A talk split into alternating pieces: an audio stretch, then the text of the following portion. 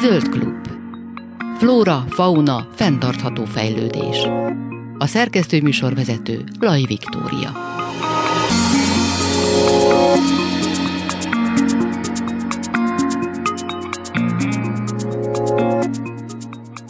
Köszöntöm a hallgatókat, Laj Viktoriát hallják. Bizonyára azzal már nagyon sok kedvenc állat vagy társállat tulajdonos tisztában van, hogy lényegében az élősködők elleni védelmet már egész évben folytatni kell. Nagyon sokat hallunk újonnan megjelenő kórokozókról, betegségekről, ami ellen folyamatosan védekeznünk kell. Többször beszélgettünk róla dr. Farkas Robert professzorral, az Állatorvos Tudományi Egyetem parazitológiai és állattani tanszékének professzorával, de ez mégis egy olyan dolog, ami rendszeresen teljesen előkerül, és nem árt, hogyha felhívjuk rá a figyelmet. Ő van most velem a vonalban, jó napot kívánok! Két csokolom. Ugye nekem is van kutyám, és folyamatosan megtesszük a kellő intézkedéseket azért, hogy ne kapjon el betegségeket. Viszont néha már az embernek az az érzése, hogy folyamatosan bővül a kör, vagy nem is tudom, folyamatosan kell valamit csinálni azért, hogy biztonságban legyen az állat. És oké, hogy mondjuk az állatorvostudomány, vagy a gyógyszeripar mondjuk fel van készülve az új kórokozókra, vagy betegségek megjelenésére, de hogy vajon a tulajdonosok fel fel vannak erre készülve ön szerint? Tehát hajlandóak-e követni ezeket a protokollokat, hogy mit milyen időközönként adjanak be, vagy esetleg vannak hiányosságok, és ösztönzésre szorulnak esetleg a tulajdonosok ebben? A kérdésre azt tudom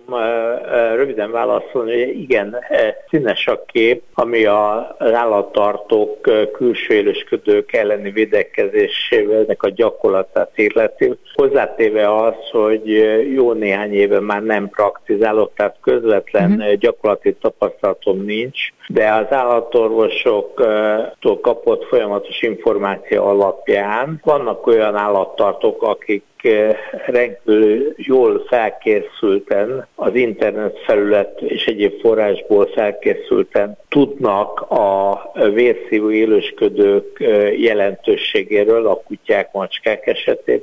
Ugyanakkor azonban vannak új állattartók, illetve azok, akik valami oknál fogva nem gondoskodnak annyira határsállataikról, mint amit kellene. Éppen ezért én azt szoktam hangsúlyozni a leendő állatorvosoknak és az állatorvosok szakmai továbbképzésén is, és természetesen az állattartók felé is, hogy folyamatosan kell bővítenünk az információkat mind az állatorvosnak, mind pedig az állattartónak, hiszen napjainkban, mint ahogy tapasztaljuk sajnálatos módon, hazánkat is érinti a klímaváltozás. A klímaváltozás eredményeképpen, ha csak összehasonlítom a gyerekkori élményemet a napjaink tapasztalatával, akkor ma már szinte nem lehet elválasztani azt a klasszikus négy évszakot, ami annak idején volt, a idő melegedésével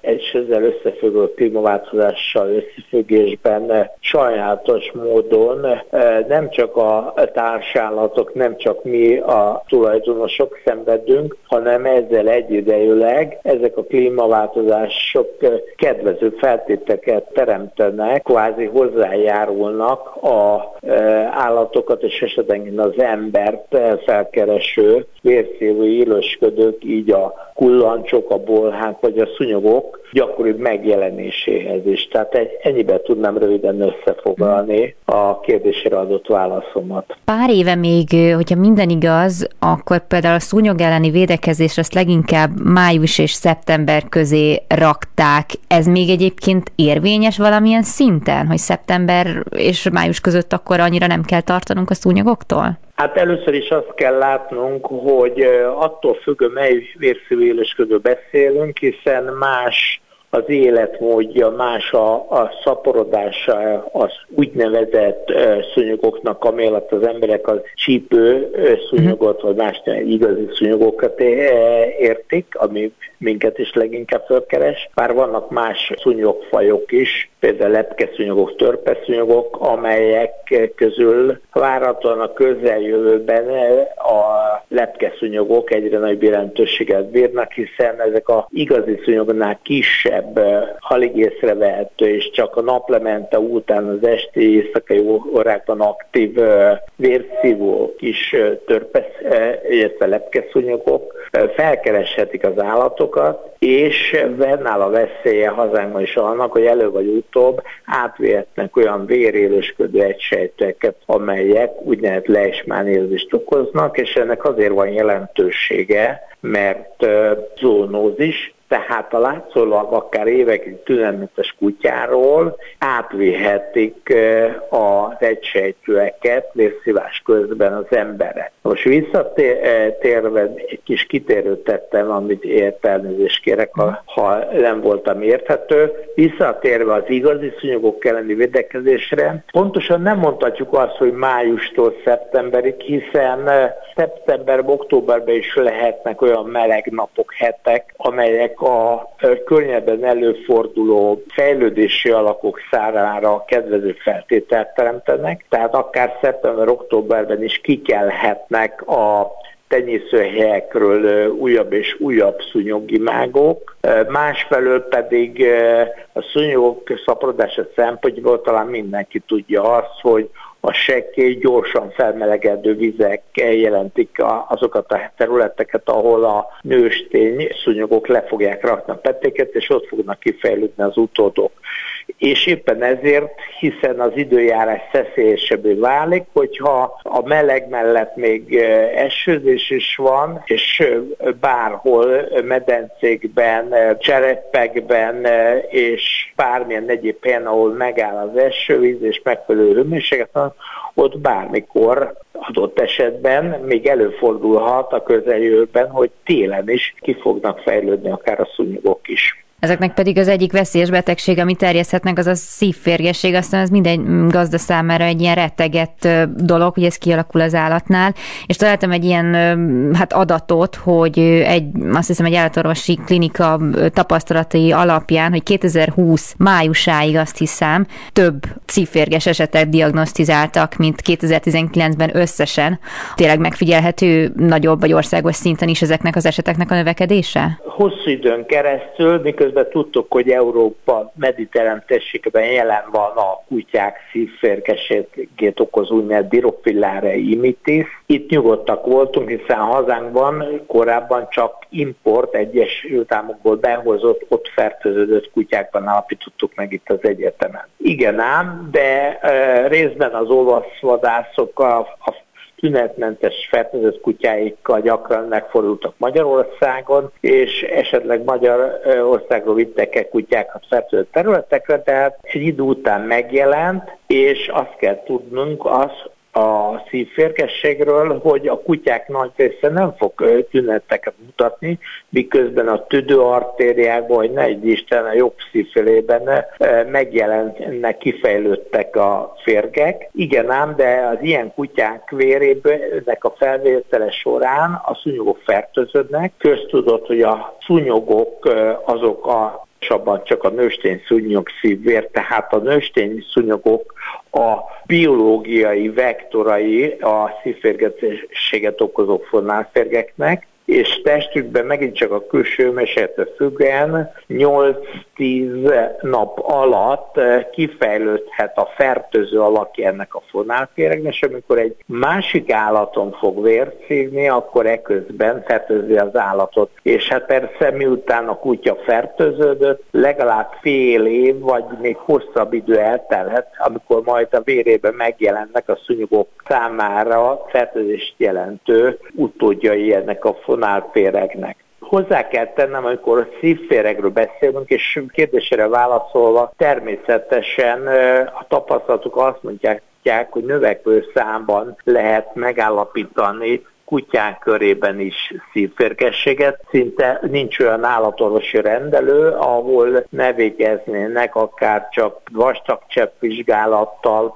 vagy éppen szerológiai vizsgálattal, szűrővizsgálatokat ez irányba, de nem szabad elfelejtenünk azt sem, hogy Magyarországon régebb óta tudjuk, hogy jelen van, szintén a kutyák fertőzését okozó, de közel sem olyan veszélyt eh, jelent ez a másik dirofilária faj, amely az emberekre nézve viszont sokkal nagyobb kockázatot jelent, és ez eh, az úgynevezett bőrférgességet okozó dirofilária répen, tehát nem csak minden esetben magára a úgynevezett szívférgességre kell gondolni egy, egy kutyatartónak, hanem előfordulhat, hogy a kutyája, és végeztünk nagyon sok ilyen vizsgálatot, és elsőbb a külföldön közöltünk adatokat. Vannak olyan területei az országnak, ahol ugyanabban a kutyában mind a két fonálféregfaj fordulhat elő, illetve más területeken pedig inkább az utóbbinak a jelentősége, amely, ahogy említettem, volt nagyobb zoonotikus jelentősége bírt, tehát nagyobb veszélyt jelent az emberek számára. Ezzel vajon tisztában vannak-e az emberek, a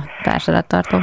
Hát én azt hiszem ma már, aki használja a internetet és a média egyéb forrásait, és odafigyel, és gondoskodik önmaga, a családja, illetve a társállatok, elsősorban ugye a kutyák egészsége iránt, feltétlen akár videófilmmel, akár állatorvosi rendelők által feltöltött információkból, és nagyon sok és egyéb forrásokból tudnak tájékozódni erről, de ami nagyon fontos, hogy inkább amikor elviszi veszettségoltásra, akár félretenítés céljából az állatorvoshoz a kutyáját, akkor nyugodtan megkérdezheti az állatorvos, vagy akár föl is hívhatja, megnézheti az adott rendelőnek a honlapját, hogy milyen információk vannak, és tanácsokat kérhet akár tőlünk itt az Általános Tudományi Egyetemen is. Tehát nagyon fontos a megfelelő tájékoztatás és az ismereteknek a bővítése az állattartók körében, hiszen sok ember úgy gondolkodik, hogy amíg nincsenek tünetek, addig miért kellene bármilyen kullancs vagy bóla írtószert adni az állatnak miért kell nekem félrektennem, hiszen annak idején, amikor még praktizáltam, nem egyszer találkoztam olyan állattartóval, aki azt mondta, amikor megkérdeztem, hogy, hogy mikor félretetett utoljára a kutyát, azt mondta, hogy nem félrektetettem, mert nem láttam férgeket a bélsarába. Oh. És akkor mindig el szoktam mondani, hogy nézze azt önre és a családjára egyik legveszélyesebb féreg fertőzöttség a kutyának nem jelenik meg az állat bélsarába, nem fogja látni szabad szemmel, mert ezek néhány milliméter méretűek, és nem is fogja észrevenni. Tehát nagyon fontos megfelelő módon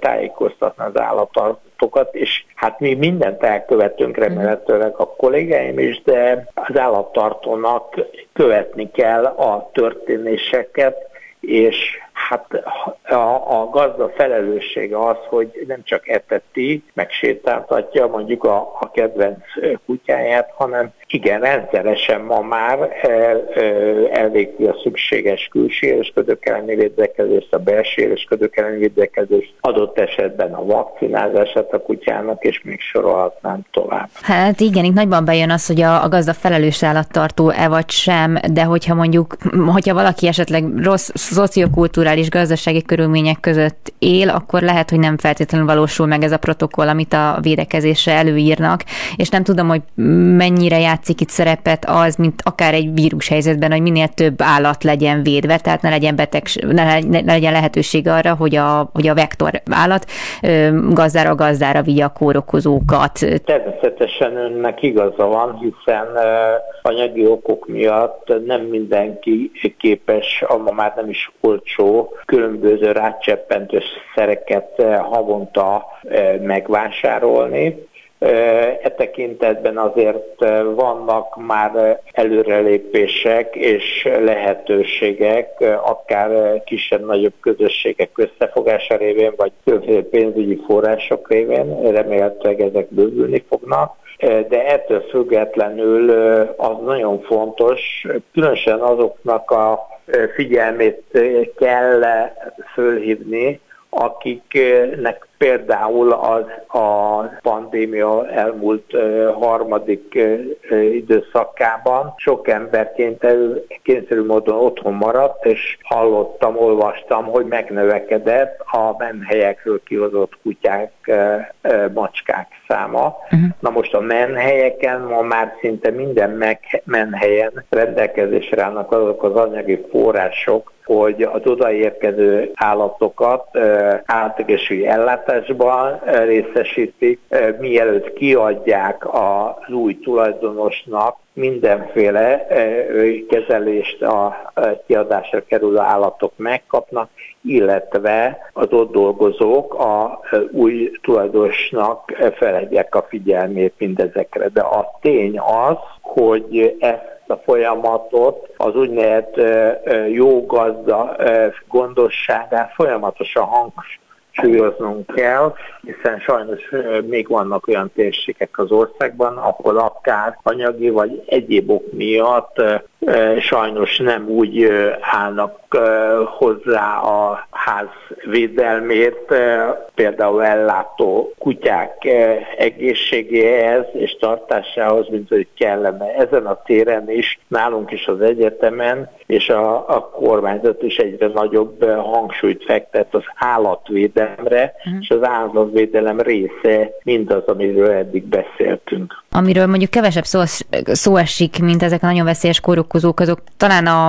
a bolhák, amiről hagyományosan azt gondoljuk, hogy, hogy ezt látnánk az állaton, hogyha volna bolha fertőzöttsége, de úgy tudom, hogy ez nem minden esetben okoz nagyon látványos tüneteket, és az, hogy van-e rajta bolha, azt igazából mi nem láthatjuk, ha csak nem fésülgetjük át a szőrét ürülék után. Abból kell kiindulnunk a bolhásság kapcsán, legyen az kutya vagy macska, hogy egy egészséges állat is fertőzött lehet bolával, de ezeken az állatokon a bolhák nem tudnak számot teven elszaporodni. Persze ebbe az is szerepet játszik, hogy milyen környezetben tartják a kutyát, macskát, legyen az lakás vagy éppen kertes rész.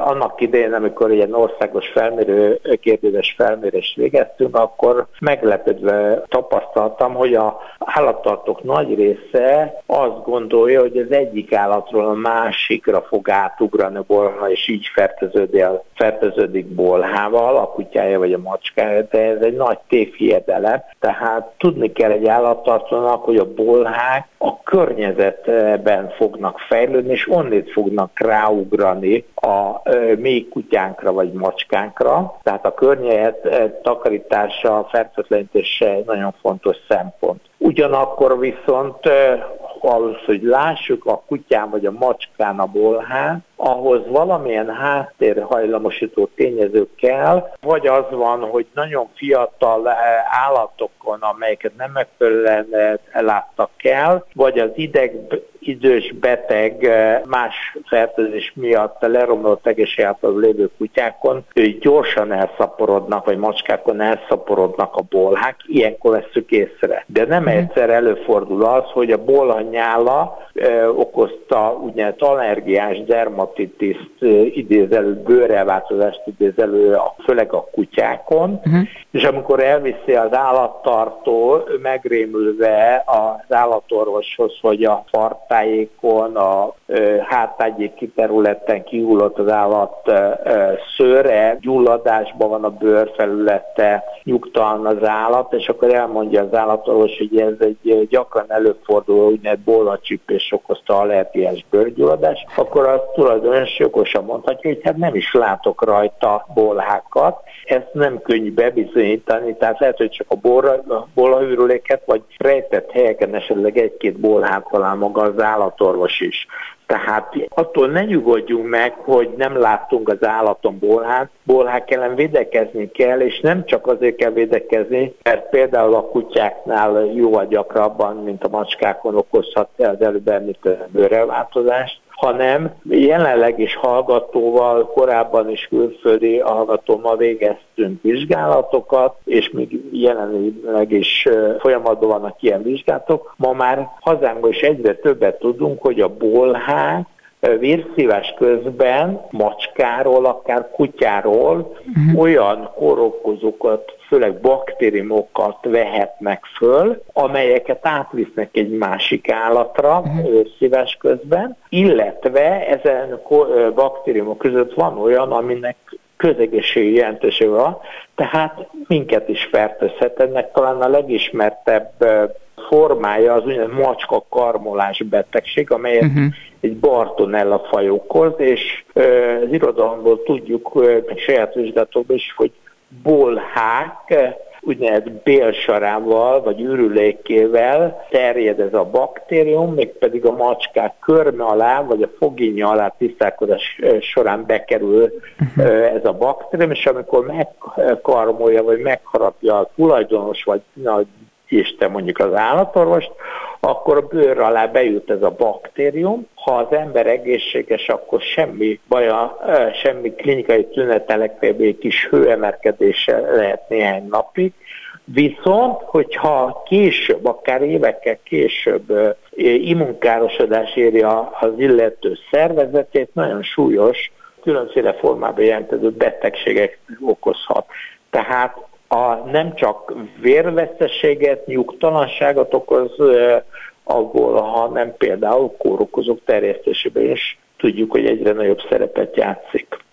Még a bolhákról egy dolog, ami nem feltétlenül ugye parazitológia témakör, de hogy elnézést, személyes példákat adok mindig, de hogy ez pont a hetekben történt meg, hogy nagyon vakarózott a, a kutya, és nem, hát nem gondoltam, hogy bolha, de azért mégis felmerült bennem magyarul, hogy lehet, hogy valamiféle érzékenységet mutat a bolhanyára, és azért vakarózott, persze átfésülgettem, semmi problémája nem volt, és kiderült, hogy igazából pollenallergiás is amiatt volt ez a nagy vakarózás, és voltak bőrtünetek is már rajta, amit szintén ugye laikusként még nem vehettem észre, mert nem voltak olyan változások. De hogy nyilván összetéveszthetőek ezek külső szemmel ezek a, a tünetek, de hogy fontos, hogy utána menjünk, hogy mégis mi lehet mögötte. És mondott egy érdekes dolgot az állatorvosom, hogy nagyon sok kutya bekerült a mostani szezonban ilyen tünetekkel, és hogy nagyon sokan már a gyógykezelésekre önmagukban nem reagáltak, hanem kombinálni kellett mindenféle gyógykezelést, hogy egy kicsit enyhítsék ezeket a tüneteket. Más az, hogy mit mond el a tulaj tulajdonos, és megint a kérdés az, hogy mennyire sikerült a mondhatni általános klinikai tények alapján bizonyítékra alapozott diagnózist felállítani. Tehát uh-huh. ugye sok esetben a kutyáknál, macskáknál a tulajdonos azt mondja, hogy hát vakaródzik az állat, vagy esetleg kis bőrpír van a test felületén az állatnak, vagy esetleg kiúlott a szőre. Most ennek a hátterében ezer és egy dolog van. Egyébek mellett pont október elején fogok állatorvosoknak egy ilyen webinár továbbkérdést tartani, elsősorban a külső élősködőkkel összefüggésben, de nem csak külső élősködő, értve bolhát, kullancsot, szúnyogcsípést és egyéb, egyebet okozhat ilyen jellegű elváltozásokat, hanem, ahogy ön is említette, az állatok körében is egyre több ismerettel rendelkezünk, hogy a környezetbe bekerült allergének idézhetik el. Tehát beszélhetünk egy gyógyszer allergének, egy gyógyszer okozta mellékhatásként ilyen elváltozásokról, beszélhetünk inhalációs allergének, az emberek egyre növekvő száma sajnálatos módon növekszik a allergia, ugye a különféle virágporokkal szemben, de előidézhetik természetesen külső élősködők is ezeket az elváltozásokat, de az, hogy most kifejezetten növekszik-e a társállatok körében a úgynevezett inhalációs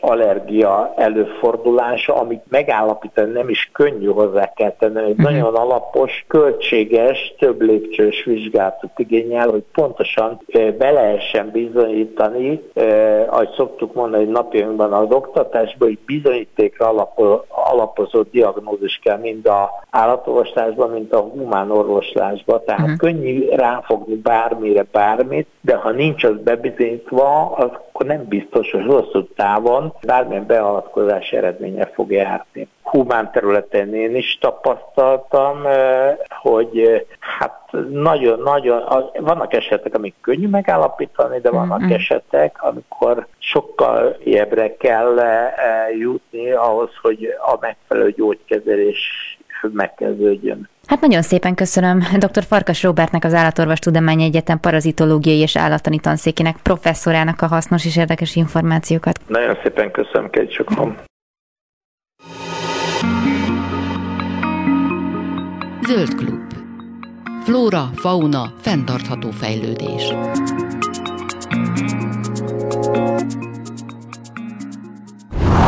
Klubrádió. Tények. Vélemények. Következnek a Klubrádió hírei. Pontosan fél négy van, jó napot kívánok, a híreket Suba Krisztinától hallják. Több ezer rendőr dolgozik azon, hogy a pápa biztonsága garantálva legyen, közölte a TEK főigazgatója. Hogy János azt mondta, hogy sem a magyar hatóságoknak, sem a vatikáni csendőrségnek nincsen fenyegetettségre utaló információja, így technikai akadálya nincs a vasárnapi budapesti látogatásnak. A katolikus egyházfő pápa mobilon való közlekedése a néhány órás látogatás egyik főpontja. Itt kerül Ferenc pápa legközelebb a hívekhez, akiket azonban ellenőrzött beléptetés büntetési rendszeren keresztül engednek be a területre. A katolikus világtalálkozó legnagyobb eseménye a vasárnapi záró Szentmise, amelyet tehát Ferenc pápa fog majd vezetni. Erre több mint 75 ezer hívő regisztrált, de több csoport jelezte azt is, hogy regisztráció nélkül jön majd a misére. Az első összefüggő magyar nyelvemlék a halotti beszéd és könyörgés szövegét is tartalmazó. A 12. század végén keletkezett Precodex díszmásolatát adja a magyar kormány az eukarisztikus kongresszussal hazánkba látogató Ferenc pápának ajándékba. A másolatot az Országos Széchenyi Könyvtár kollégái több hónapon keresztül készítették. A pápának szánt díszmásolathoz magyar és spanyol nyelvű ismertető szöveg is készült, amelyet könyvkötőmester Mester Rót pergamerre, méghozzá lúttollal. A rövid hírek végén pedig a várható időjárásról marad még a késő nyári meleg időjárás hétvégén és több órás napsütése számíthatunk csapadék nélkül. A hőmérséklet csúcsértéke elérheti a 30 fokot. Hírek a Klubrádióban legközelebb 16 órakor. Klubrádió. Tények. Vélemények. Tizedik Szörb Szóda Fesztivál a Klubrádióban szeptember 18-án szombaton fél háromtól. Fellép a Momentán Társulat, lesz kinevetsz a végén Dési Jánossal, Arató Andrással, Gálvölgyi Jánossal, Parakovács Imrével és Bolgár Györgyel. Átadjuk az aranyzebra díjakat is. Zenél Lakatos Mónika és Rostás Mihály Mazsi duója, és a padödő is. Lesz szörp, szóda és süti, Szeptember 18-án szombaton délután fél háromtól hatig szeretettel várunk mindenkit a Klubrádió új otthona előtt, a 6. kerület Bencúr utca 45-nél.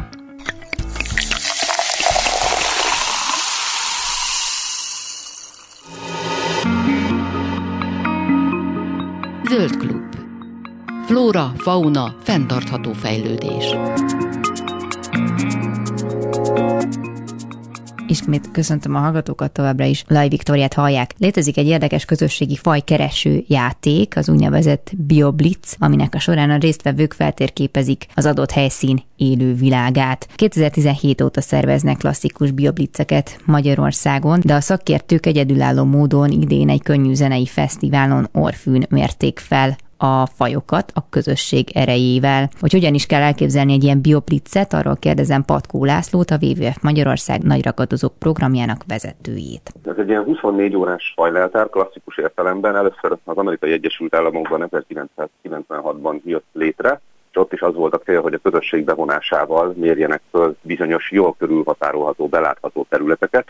Ezeket jellemzően ilyen városi vagy településhez közeli területeken szokták megrendezni annak érdekében, hogy minél többen el tudják érni a helyszínt. A mi esetünkben a WWF Magyarország, a Pangea Egyesület, illetve a Gyöngybagoly Védelmi Alapítvány voltak felelősek a programért, és a különböző szakértők azok különböző taxonoknak, különböző fajcsoportoknak a, a szakértői, hiszen az belátható ugye, hogy mondjuk egy madarát nem feltétlenül ért a növényekhez, uh-huh. vagy egy botanikus nem feltétlenül ért mondjuk az éjjeli lepkékhez, tehát uh-huh. nagyon nagy munkaerőigénye van egy ilyen történetnek. Különböző szakértők egy helyre jönnek, és aztán utána ilyen vezetett túrákat visznek a területen, amiben elhívják a, a résztvevőket is, és kifejezetten az, az adott fajcsoportnak a egyedeinek a gyűjtésével, fényképezésével, azonosításával foglalkoznak, és így megismerik a terület élővilágát a résztvevők, meg megismernek ismernek bizonyos kutatókat, meg kutatási módszertanokat is, úgyhogy így egy kicsit közelebb uh-huh. lehet hozni a természeti értékekhez a, a, a résztvevőket. Tehát akkor inkább ez a profil, és nem az, hogy tudományos jelentősége is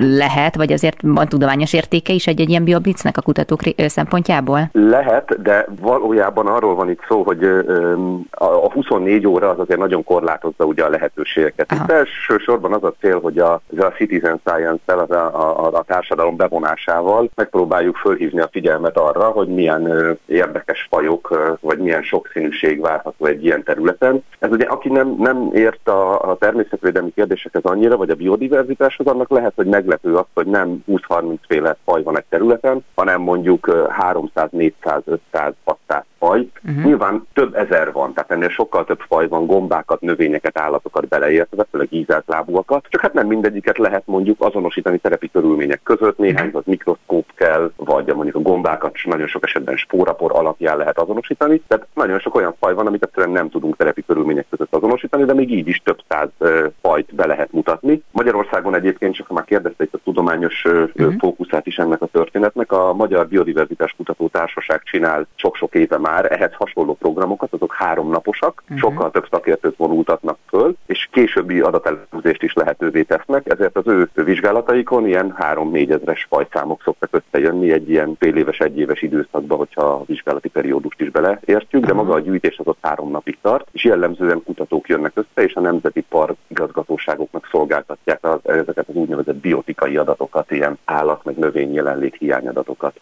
amilyen pedig 24 órás és laikusokkal történik. De nagyon érdekes programok voltak itt, utána néztem, hogy például ami önhöz tartozott kisemlősök esti elvefogó csapdázása, vagy gerinces állat nyomfelismerése, ezek úgy gondolom, hogy ezért elég sok embert bevonzhatnak, de hát nyilván akkor azt is feltételezzük, hogy itt megismerkedhetnek a laikusok azzal, hogy hogyan történik egy-egy ilyen felmérés. Igen, itt az, a, az az érdekes, hogy hát egyrészt a, a program elemek azok ugye alkalmazkodnak a különböző élőlényeknek a, az ökológiájához vagy a viselkedéséhez. Uh-huh. Azért 24 órás a program, mert amikor sétálunk az erdőbe, akkor mondjuk lehet madarakat látni, meg lehet madarakat hallani, de arra gyakorlatilag semmi esélyünk nincsen, hogy mondjuk erdei egereket, potkokat, bármilyen kisemlőst meglássunk, vagy megfogjunk. Ezért ez a program elem például történt. A másik programnál mondjuk a éli ami adott esetben több tucat új fajt is tud produkálni a listára, az szintén ugye csak éjszaka kivitelezhető, úgyhogy az állatoknak a viselkedéséhez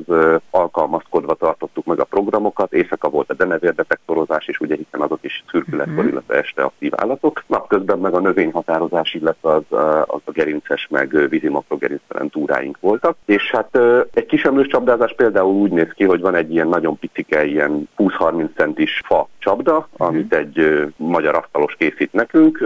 Ez egy ilyen csúszóajtós csapda, amiben benne van egy kis almadarab, elkezdi rákcsálni az almát a, a kisemlős, és utána a csúszóajtó egy üveglap az, az lecsukódik, és akkor a kis dobozba bele, belefut az egérke, és aztán utána ezt nyilván ellenőrizni kell néhány óránként, nehogy ezek a gyorsanyag cseréjű állatok belepusztuljanak. Amikor megnézzük és fogtunk valamit, meg lehetett mutatni a látogatóknak. Egyébként gyakori fajokat fogtunk itt a területen, de nyilván ezeknek volt a legnagyobb sikere,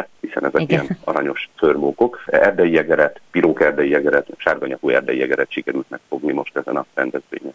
Azt olvasom, hogy rekordot döntöttek, tehát hogy 493 fajt sikerült összeszámolni a, szakértőknek és a fesztiválozóknak, és hát nem csak nagyon gyakori fajokat, de azért is ritka állatkák is voltak ebben a gyűjtésben. Igen, olyan szempontból döntöttünk rekordot, hogy a Gödöllői Alsóparkban volt már több ilyen esemény. Aha. Éppen most a hétvégén lesz a Gödöllői Természetfilm Fesztivál, és annak keretén belül szerveztünk már ilyet korábban 350 körüli fajlista volt, most meg ugye majdnem 500-at sikerült összerakni. Uh-huh. Tehát ezek közül a, az, az érdekesebbek mondjuk, amit láttunk, a jégmadarat, a macskabagyot például csak hallottuk, de ami nem annyira ritka, de annál érdekesebb, hogy pont aznap éjszaka besétált oda a környékünkre, az a vörös róka volt. Oh. Borznak a nyomait láttuk, több olyan jópofa állat volt, amit pontosan tudjuk mondjuk, hogy a gímszarvas is jelen van a területen, de uh-huh. neki nem találtuk meg a nyomait, vagy nem láttuk az állatot, úgyhogy nem írtuk fel a listára. A ritkábbak közül a barna varangy, hogy kockás Magyarországon ugye minden hűlő és kétéltű védett őshonos állatok közül. Vízi siklót is találtunk, ezeket mind-mind sikerült megfogni, vagy a, az élet nyomait bemutatni a résztvevők számára.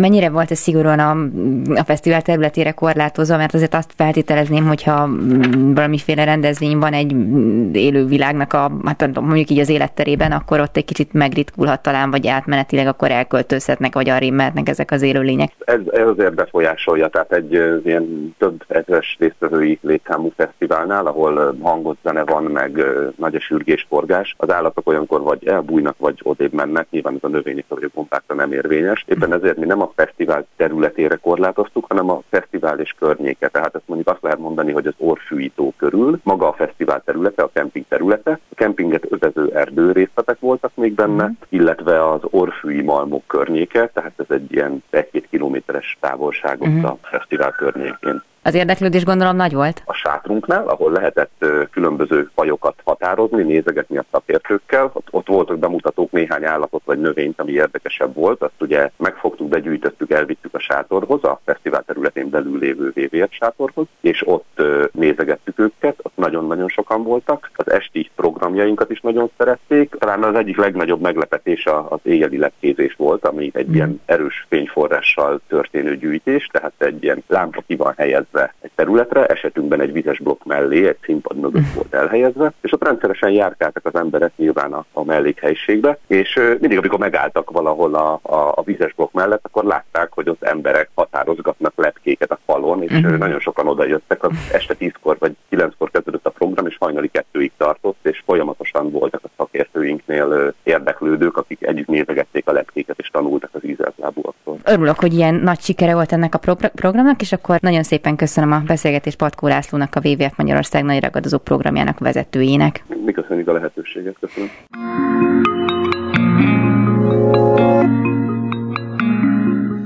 A következő beszélgetés során is maradunk a, az ember és a természet viszonyánál, illetve annál a kérdésnél, hogy hogyan alkalmazkodik az élővilága az emberi tevékenységhez, jelesül terjeszkedéshez, mivel nyilván ahogy egyre több helyet foglalunk el, az élőlények kénytelenek ez alkalmazkodni. Az urbanizált állatokról beszélgettek dr. Tóth Máriával, biológussal. Amikor kreálunk úgymond egy épített környezetet, akkor tényleg nagyon sok élőlénynek el kell hagyni a, valamikori természetet természetes élőhelyét, vagy akár ki is írtjuk sajnos őket, ezek mind növények, mind állatok, viszont általánosan azt tapasztalható, hogy azok, akik először megjelennek a városi környezetben, az épített környezetben, tágabb értelemben, azok épp azok az élőlények lesznek, akik már eleve ott voltak. Tehát nem tesznek meg túl nagy távolságot, hanem valahogy egy úgynevezett szivacs zónából megpróbálják a számukra szükséges életfeltételeket megkeresni, és tulajdonképpen a meglepetés az, hogy ezek az élőlények, tehát akik eredendő és ott éltek, nagyon sok esetben tényleg meg is találják azt.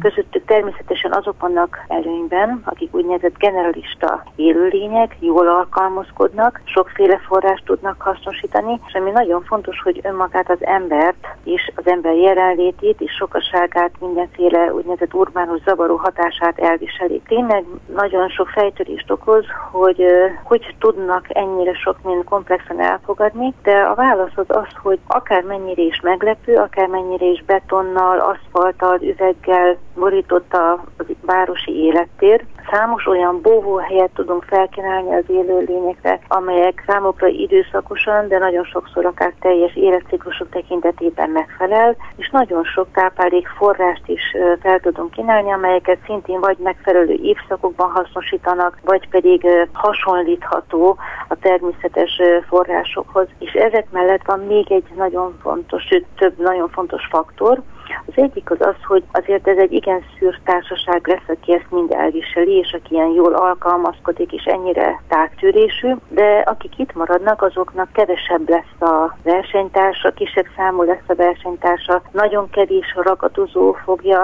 a mindennapjait megzavarni, tehát sokkal kevesebb a ragadozók és a úgynevezett versenytársak száma. Gyakorlatilag a szintén városi környezetben lévő fajtársak, illetve hasonló igényűeknek a száma lesz viszont nagyobb. Tehát két dolgot tapasztalhatunk, egyfelől nő a fajszám, és ezen élőlényeknek, akik itt meg tudnak maradni, ezeknek nő az egyetszáma. Másfelől viszont az az érdekesség, hogy tényleg jóval kevesebb a ragadozóknak a, a jelenléte, ami viszont nagyon fontos, hiszen ők meghatározzák, szabályozzák a városokban is létrejövő bonyolult ökoszisztémákat, táplálékhálózatokat. És ugye már, hogyha egy faj túlszaporodik, abból azért vannak itt konfliktusok, és ez az ember, az ember még hozzá is tehet e, esetleg azzal, hogyha szánt szándékkal táplálja, vagy duzzasztja a populációt.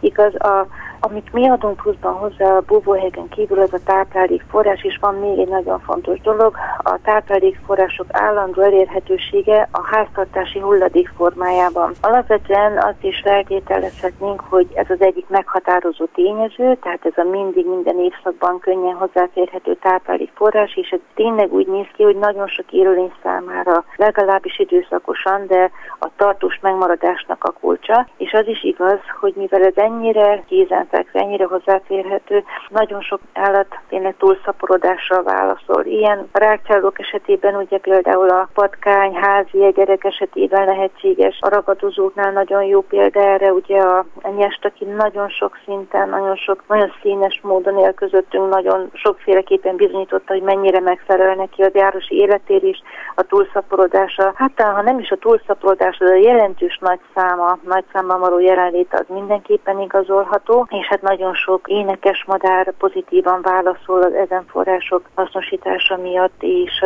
és hát nem is sorolom, tehát nagyon sokan vannak itt körülöttünk, és nem csak gerincesek, hanem természetesen gerinctelennek is, azaz rovarok például. Nagyon nehéz együtt élni, de, de elkerülhetetlen, és sokkal inkább fontos nem is azt kérdezni, hogy tudunk-e együtt élni, hanem azt kell megkérdezni magunktól, hogy hogyan tudunk együtt élni. Ugyanis azok, akik itt jól érzik magukat, azok akkor is vissza fognak térni, akkor is megkeresik a, a megélhetés módját, hogyha mi minden áron ki akarjuk őket, hát vagy írtani, vagy távol tartani őket, elriasztani, mert túl sok a lehetőség. Sokkal inkább arra kell felkészülnünk, és fel is lehet készülnünk, hogy hogyan tudunk velük együtt élni. Ez az egyik dolog, tehát a kártételeiket fel kell tudni mérni, természetesen meg kell tudni akadályozni azt, hogy jelentős kártételt okozzanak, de itt lesznek mindig, tehát ezzel számolnunk kell. Az nagyon szomorú is lenne egyébként, hogyha teljesen likvidálnánk őket, és nem is szabad soha erre törekedni, mert nagyon fontos szerepük van a, a városi élettérben lévő összes élőlény tekintetében is. Tehát minden egyes láncszem ugyanúgy fontos, mint egy természetes táplálékhálózat esetében. Itt is ugyanúgy mindenkinek megvan a maga nagyon fontos szerepe. Ez esetleg hát aktualitás lehet mondjuk egy várostervezési folyamatban? Tehát ez egy dolog, hogy az ember maga számára egy élhető, nem tudom, zöldebb város szeretnek kialakítani, de mondjuk mennyire veszik figyelembe az ott lévő állatokat vagy élőlényeket? Tehát hogy tudják beépíteni a városfejlesztésbe, építésbe ezeket az állatokat? Beépíteni a városba igazán nem kell, nem arra törekednek általában a, a városépítő folyamatok, hogy na most itt feltétlen legyen a tízemeletes panemelet egy olyan fa is, ahol, vagy nem fa, hanem egy olyan mesterséges képlet, ahova majd mondjuk a denevérek is be mhm. tudnak költözni, mert mhm. hiszen kiirtottuk az erdejüket, tehát hadd térjenek vissza. Ez, ez így amúgy sem egy helyes megoldás. A helyes megoldás az az, az hogy mi magunknak is természetesen zöld felületekről gondoskodjunk, hagyjuk meg a meglévőket, hagyjuk meg eleve a városban lévő foltokat, és hagyjuk meg a természetet is, ami minket övez. És maga a természet megtalálja az útját annak, hogy hol éljen. Tehát egészen meglepő, soha nem fogunk tudni ezzel igazán lépést tartani, de, de mindenféle épület szerkezetben meg lesznek azok a lyukak, ahol, ahol a denevér is megtalálja a számításait, a nyest is megtalálja a számításait, a sün is a ház tövében, annál a néhány bokorsornál megtalálja mondjuk a telelőhelyeit, tehát a helyes tendencia az az, hogy ténylegesen zöld felületekkel borított, akár ha csak ezek szigetszerűen hozzáférhetők, de elérhető folyamat, kontinuumot képező élőhelyeket kínáljunk föl. Tehát amit magunknak jól megcsinálunk és élhetővé teszünk, és ez a városnak a levegőjét, az árnyékosságát, minden természetesen pozitívan befolyásolja, arra pozitívan fog a természet is válaszolni, és is oda fog költözni, és megtalálja a számára a megfelelő élettereket. És mondom, a kérdés mindig csak az, hogy amikor tapasztaljuk a kártételeket is, és sajnos inkább csak ezt tapasztaljuk, nem azt, hogy mennyire jó, hogy mennyi rovart fogyasztanak el, hogy milyen jó, hogy madárcsicsergésre ébredünk, mm. tehát a kártételek miatt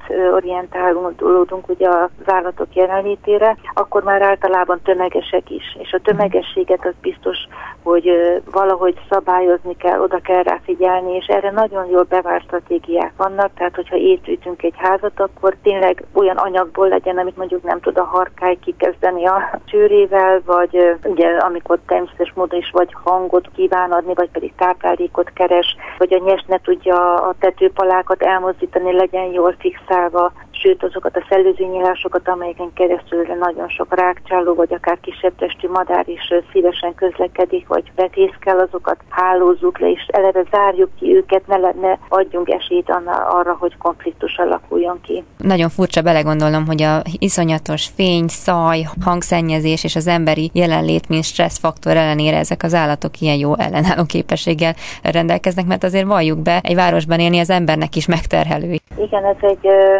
olyan kérdés, amiről még sajnos elég keveset tudunk. Annál is inkább, mert igazán hosszú távú vizsgálatok nincsenek, vagy nagyon kis számban. Hogy erre tényleg tudjunk válaszolni, hogy legalább 10-20 éves adatsorok kellenének arra vonatkozóan, hogy például a szaporulat az mennyire sikeres és bármit nézünk, akár madaraknál például most vannak nagyon szép vizsgálatok, énekes madarak esetében Veszprémi Egyetemen, ahol most már hosszú ideje nézik a költési sikert városi környezetben, uh-huh. és ők is időnként igen negatív folyamatokat észlelnek, de mi is, a, hát a nyesnyőz nagyon-nagyon kevés megbízható adatunk volt, tehát hiába érkeztek arról adatok, hogy most már a két-három fiúkát stabilan felneveli, hogy azokkal hosszú ideig együtt marad. Tehát nincs igazán tendenciát megalapozó és hosszú távon is prognosztizálható adatsor mm. arra vonatkozóan, hogy az a sok zavaró hatás, ami egész biztos, hogy őket is zavarja, de egyelőre elfogadják, az, az mit fog eredményezni. Lehet, hogy tehát ezek így, így lassan alakulnak ki, de hogy lesz valami, az biztos, mint hogy a növényeknek a levélfelülete esetenként csökken, vagy kevesebb ágat alakít,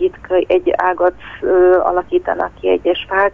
Ugyanúgy itt is lehet, hogy előbb-utóbb vagy a, a, a szaporulatszám csökken, vagy a túlélési siker csökken, vagy a testméret csökken, uh-huh. vagy épp ellenkezőleg nő, ez fajonként természetesen más és más lehet, de egy tényezőhöz kötni sem lehet sose, és több tényezős rendszerben megvizsgálódni, hát nagyon-nagyon nehéz, nagyon bonyolult, és kifejezetten és kizárólag csak hosszú távú vizsgálatok alapján lehetséges. Tehát én azt mondanám, hogy én biztos vagyok benne, hogy hiszen ők is, és gerincesekre gondolok most természetesen azon belül is mondjuk madarakra, emlősökre, ugyanúgy, ugyan hozzánk hasonló érzékszervekkel, érzékenységgel bírnak, biztos, hogy zavarja őket is a zajszennyezés, a fényszennyezés, a légszennyezés, vagy aki a talajban él a talajszennyezés mm. mértéke, de azt, hogy ez hosszú távon hogyan akkumulálódik és mit fog eredményezni, arról még nincsenek megbízható mm. adataink. Amikor szóba kerülnek ilyenek, hogy medvék, vaddisznók járják a, a falvakat, vagy lejönnek az erdő melletti kerületekbe is, itt ugye Budapest mellett a vaddisznókról beszélek most, ezt tekinthetjük városiasodó jelenségnek, vagy ez igazából ők nem annak számítanak, tehát nem urbanizált állatoknak számítanak, mivel hogy nincsen a városban populációjuk. Így igaz, tehát hogyha szigorúan vesszük a definíciót, mely szerint az, azon élőlények tekinthetők urbanizálódottnak, amelyek itt folyamatosan tenyésznek, tehát folyamatosan szaporodnak, önfenntartó populációik vannak, akkor még a vaddisznók így Magyarországon nem tekinthetők urbanizálódottnak. Vannak helyek, ahol létrehoznak almot, szépen ott együtt is közlekedik a család, és túlja fel a szomszédos kerteket, parkokat, vagy éppen sportpályákat, de azért ezek még igen szorványos esetek. Én úgy gondolom, hogy ez a nagyon nagy testű állat, ez nem fog tudni. A például a nyesthez hasonlóan, mókushoz, vörös mókushoz hasonlóan, sok rákcsálóhoz vagy madarakhoz hasonlóan urbanizálódni, mert nem is fogjuk tudni ezt, hogy mondjam, asszisztálni, hiszen tényleg nagyon nagy gond. Agresszív is válhat, tönkretehet igen jelentősen egy éjszaka, igen nagy területet a tórásával, úgyhogy ő nem lesz egy elviselt, hogy mondjam, lakótárs, hanem egész biztos, hogy még mielőtt urbanizálódhatna, meg lesz akadályozva a tartós jelenléte. Vannak olyan nagyvárosok, amelyek hírhettek a város széli erdőkben élő vadisznóikról, mint például a Berlin a nagyon sokat emlegetett példa, ahol el is fajult a dolog, tehát olyan mérhetetlenül felszaporodott az állomány, hiszen sem az ember nem írtotta, sem természetes rakatozóik nem voltak, hm. és gyakorlatilag egy igen intenzív írtással lehet már lassan csak, sőt, csak azzal lehet megoldani ezt a problémát. Tehát ez megint arra példa, hogy nem is szabad engedni egy ilyen állapot kialakulását. Mm. Van módunk rá, hogy meg is válogassuk, és okosan, és állat és természetbarát módon kezeljük a, jelenlétüket. Azt, hogy hagyjuk, elhanyagoljuk, mert mondjuk esetleg turisztikai látványosság az mm. semmiképpen nem helyes út, hanem az, hogy ismerve az ő természetes viselkedésüket is, megfigyelve a városi viselkedésüket, próbáljuk meg a problémát minél hamarabb megoldani. Tehát én úgy gondolom, hogy még a magyarországi jelenlét, az szigorúan veszik a definíciót, az nem azt jelenti, hogy urbanizálódott, de nagyon törekszik rá. Tehát hm. maga a vaddisznó az egész biztos, hogy megtalálja nagyon ügyesen az elhanyagolt kerteket, a városi parkokat, egészen döbbenetes, hogy mi időnként mennyire be is merészkedik gyakorlatilag a belvárosi, hm, és igen csak zaklatott, hogy ez zajos éjszakai közlekedéssel is terhelt területekre, tehát egy nagyon bátor, nagyon tanulékony, nagyon alkalmazkodó állatról van szó, de nem fog ő megtelepedni. Én ebben biztos vagyok. De hogyan lehet őket akkor természetbarát módon távol tartani? Mi erre a mód? Gyakorlatilag ápolni kellene a kerteket, és olyan Aha. kerítéseket építeni, ahol nem tud átmenni. A nagyon nagy gond az is gyakorlatilag a nyest is ezt reflektálja. Ahol nagyon sok nyest van, az azt is jelenti, hogy vagy a kerteket, házakat hanyagolták el, vagy pedig ugye az építési módoknál a kert, az ablakok, tetőterek kialakításán nem gondoltak még arra, hogy a természet erősebb lesz és megtalálja az útját ugye a mi életterünkbe. Most az ellen sajnos senki nem tud tenni, hogyha a szomszédja, vagy az önkormányzat, vagy bárki egyszerűen nem épít a város szélén megfelelő kerítést, hanem úgymond természettel lágy kapcsolatot ápolva, így elhanyagolt, és inkább mondjuk az, hogy elhanyagolt területeket hagy. Ott be fog jönni a vadon, be fognak jönni az őzek, a szarvasok, a vaddisznók, és ami nekik csábító, amely terület, amely táplálék forrás csábító, az egész biztos, hogy megpróbálják hasznosítani. Nagyon fontos az egyénileg, vagy akár kisebb közösségek területen végzett tevékenység, mert az, hogy akár egy elhanyagolt kertet igenis kitakarítanak. Én hallottam is ilyenről, ahol építkezés előtt is akár mondjuk a területen ismert csömöket átmenekítették, vagy éppen azért, mert ismerté vált, hogy a kertekbe, az elhanyagolt kertről jönnek be a patkányok, vagy mhm. időnként a kertet megvizsmáló borzok, együtt láttak neki, és csináltak rendet, és olyan kerítést, ami megakadályozta aztán a vadaknak a jövetelét. Mm. Tehát tényleg nagyon fontos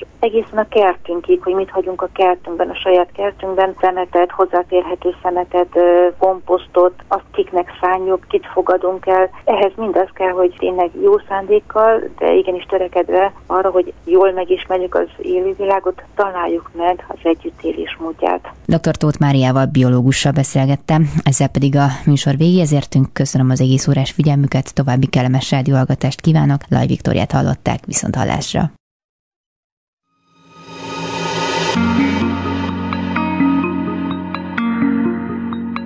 Flóra, fauna, fenntartható fejlődés. A Zöld Klub műsorát hallották.